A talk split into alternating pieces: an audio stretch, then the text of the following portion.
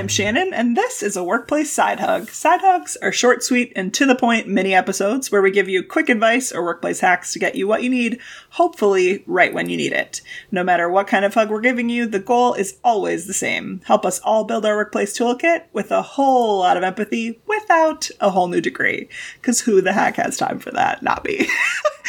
uh, okay, Rami, today we are answering an Instagram user question about leading teams, and specifically, we're going to focus on our second time leading teams based on all of the things that we did wrong the first time. How did we get a chance to lead a team a second time, Shannon?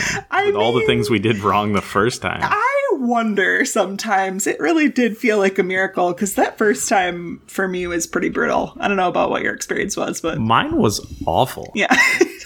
And I think it's funny because a lot of people I talk to are like, yeah, my first team, that was rough. Yeah. Like, that was rough. Like, I don't know what it was, but it was a bad time. And so I know that people have a lot of stress about going into that second time. I had a lot of stress about going into leading a team a second time Yeah. because my first experience was not what I eh, hoped for.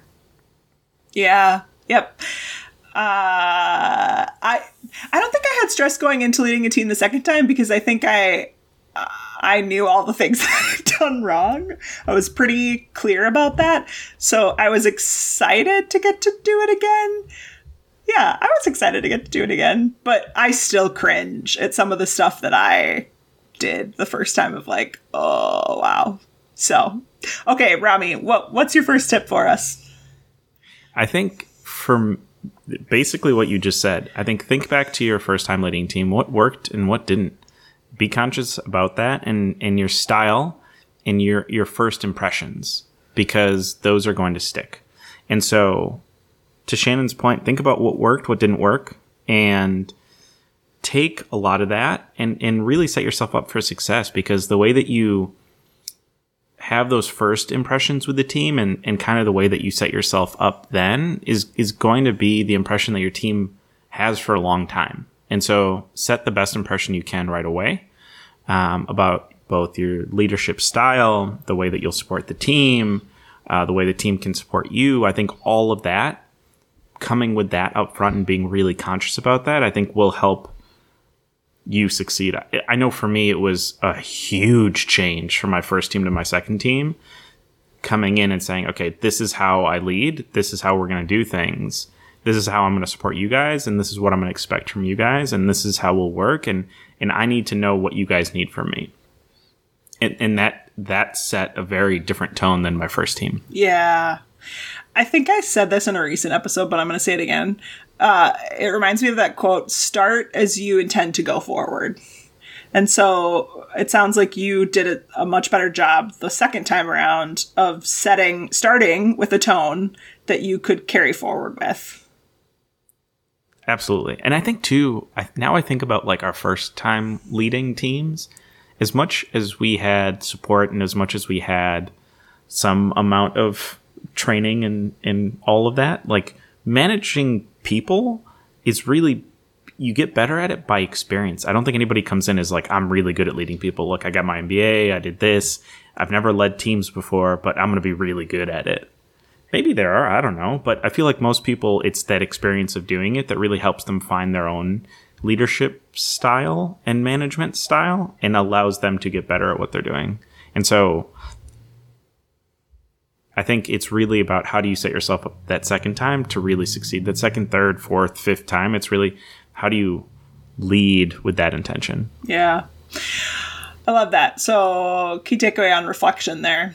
Okay, my first tip for us on the second time, first tip on the second time leading a team is to think hard about emotional intelligence and not colluding. So, this is a direct mistake that I made a lot in my first leadership role. I think I was young, I was foolish, and I wanted to be everybody's friend.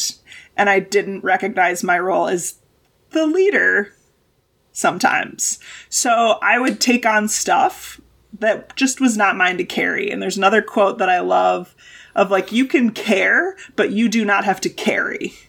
When you are leading the team. So, how do you express care for your employees? Like, oh, I'm so sorry you are up against a wall in this deadline or something because you procrastinated like a mofo, like whatever it is, but you don't have to carry it for them. And I did a lot of carrying, like, oh, sure, I'll execute those pushes for you in my first team and I purposefully set a tone of like, no, I'm not going to collude with you. I'm not going to say that your your cross-functional partners were are such terrible people for this. Uh, I'm going to care, but I'm not going to collude and I'm not going to carry. Well, and I, I was thinking about this and I was like, would I really like my manager if they did my stuff for me? I don't know that I would. I don't know that I would like them more than someone who said like, no, get it together, like go figure it out. Because I think about I've had managers that have done both, right? Yeah. Managers who are like, we need to get this done. Like, I will help you. Like, let's just do this thing. Yep. And then I've had managers who are like, I will, I will sit down and talk through it with you. Yep. You got to go figure it out yourself. Yeah. Right. Like, you got to go physically do this thing. And I think those are the managers to me, the ones who care but don't carry. To continue with your quote, I think are the ones that I've appreciated a lot more because I've learned a lot more from them. Yeah, and I think no, I don't think any of your employees expect you to get into the dirt with them on things. But I will say, I do think I liked it when I had a manager who would like help a girl out. I do, but I agree with you that I don't think those were the managers that I ended up really respecting them from a leadership approach. I Right, might have liked too- it, like they they coddled me, they carried me a little bit, but I didn't respect it. Well, and that's not to say that you shouldn't you should never ever do that, right? Like there will be a moment where it's like we all have to pull together and do this thing right now because if not like everything's going to go off the the rails. But I think it's how do you prevent yourself from doing that even frequently or even infrequently, right? The carry piece. yeah. I don't know if I agree with you on like the it, you don't have to never do that. Like I don't know. I would lend more towards the side of Never ever ever. Don't do like if everything's going off the rails and the team needs to pull together to do something manually to get it done. I think there's like a pull together and there's a doing. You know, there's like a the difference between leading and doing.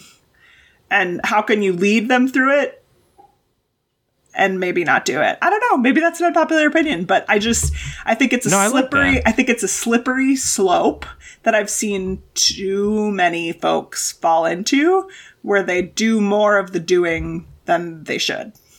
No, no, I like that. So, what I'm going to take away from what you're saying, Shannon, is even if you do get in a situation like that, how do you lead the team and support them to do it? So, maybe that's, hey, we all got to stay late and do this thing.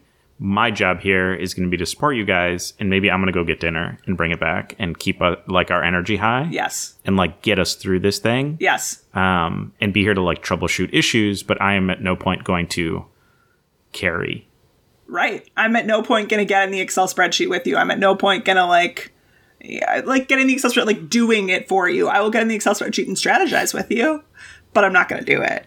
I like it. Okay. I like it, Shannon. What's your next You tip? made me a believer. I think it's the same thing with everything in life. I think we struggle to let go of things that we didn't do as well as we wanted to, or we liked, or were embarrassed by, right? It's that meme of it's three in the morning and you just remembered that stupid thing you did when you were seven. And so my advice here is if your first time was bad, leave that behind. You've done more, you've grown, you're not the same person. Hmm. And you really have to be willing to move past that to succeed in your in your second, in your third, in your fourth role.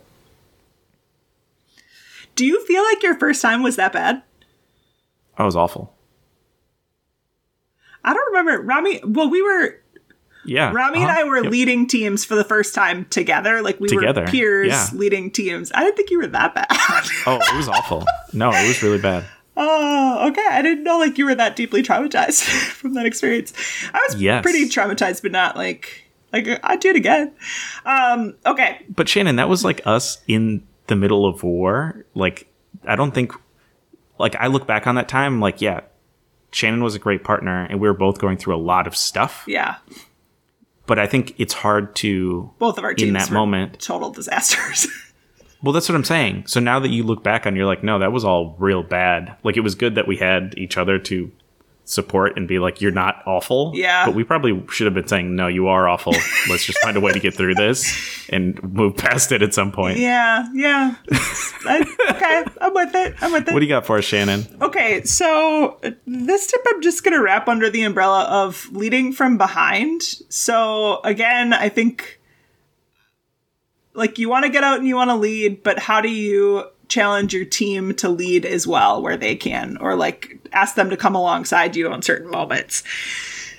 I'm sitting with this because I'm like, does this contradict the advice that I gave earlier? I don't think it does because what I'm thinking of here is where can you ask your team for help? I think I put a lot on my shoulders and, as a mm-hmm. leader the first time to do a lot of the carrying when really I could have benefited from the expertise that my my employees had to make it easier, more efficient, better for everybody. But I was putting a lot of ownership on me to do it all myself and figure it all myself when I hadn't been in that business before. Mm-hmm. And when I hadn't led a team before, and when I hadn't had, to, I was integrating two teams into one team. There's just a lot of firsts for me in that experience where I think I could have done more partnering.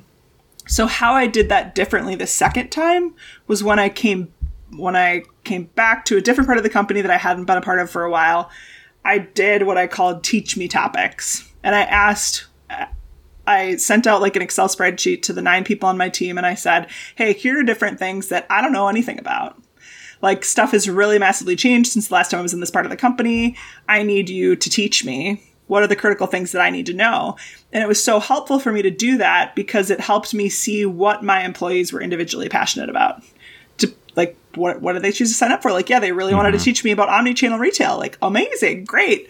This person is the person that I can now go to anytime that it's time for our team to strategize on an omni-channel omni-channel integration like retail problem. Like, this is the person to reach out to. And have them and have them lead those pieces, or have them like co-lead with you, or, or what's the what's the intention there? depending on the circumstance, right? Like maybe they maybe there are things that they can just lead and maybe there are things where I still need to lead, but I know that they will be the first person to buy in on whatever my uh, proposal is. Got it. Okay, I like that. So from the beginning, setting that tone because I think if you don't set that tone right away, it's going to be weird if six months later you're like, "Hey, somebody want to explain to me how omnichannel works?" Yes. And be like, Shannon, why didn't you ask this six months ago? Like now you're asking, like we don't, we're not going to help you. You're on your own. I think it built a lot of trust in my second team that I didn't ever I don't think I ever really got there with my first team if I'm being really honest. And so it helped me build trust really quickly quickly and it helped me establish uh the safety in that we are a learning culture on this team. Like we don't fake shit. We don't pretend that we know things that we don't. Like we raise our hands and we say I don't know. Who does know? And we source support in that way. So I think it was like a, a win in a lot of ways that I wouldn't have ever expected or imagined. like I genuinely was doing it from a selfish place, and it ended up being one of the most strategic moves I could have ever made. Well, I like that, and I think it goes back to I think it was Ben Franklin who his way of connecting with people was always ask them for favors, oh, that's which helped them build trust because it was like, oh, you're willing to be vulnerable and ask me for something. Like I don't know you. You're willing to be vulnerable and ask me for something. Now you owe me.